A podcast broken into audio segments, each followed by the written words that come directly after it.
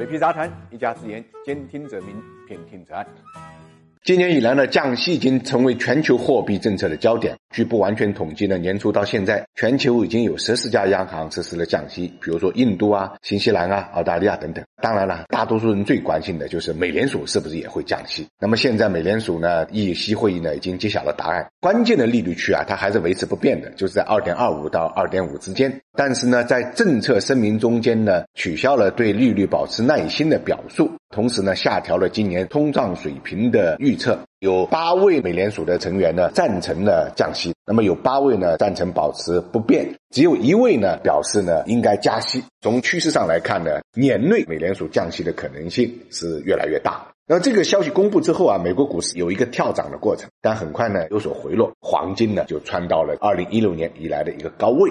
虽然说利率啊现在是保持不变，但为什么市场对于降息的预期会这么强烈？主要有这几个方面的原因。一个呢就是美国经济增速放缓，一些美国经济数据呢也开始差于市场预期，所以呢美元指数就遭遇重挫了。三个月和十个月美债收益率呢也继续倒挂，核心通胀率在过去十二个月呢小幅低于啊百分之二，低于预期。那么另外一方面，失业率呢居高不下。美国发动全球贸易战，导致美国企业呢订单就下滑，制造业指数呢陷入了萎缩的区间。特别是本月初公布的最新五月份的美国非农数据，就业人口呢增加了七点五万，创出三个月最低水平，不及预期。所以啊，降息啊是箭在弦上，死扛下去不降息呢，可能会导致数据进一步下滑。甚至引发民众对美联储货币政策的不满，也有可能引发呢美国国内的经济危机，危及社会稳定。这就是为什么特朗普啊要求啊美联储啊迅速降息的重要原因。为此呢，特朗普呢他在琢磨是不是有可能采取措施，把他认为不听话的美联储主席呢降为美联储的理事。当然，美联储主席鲍威尔也不是吃素的。鲍威尔强调，我的任期是四年，我干不干这主席，你说了不算。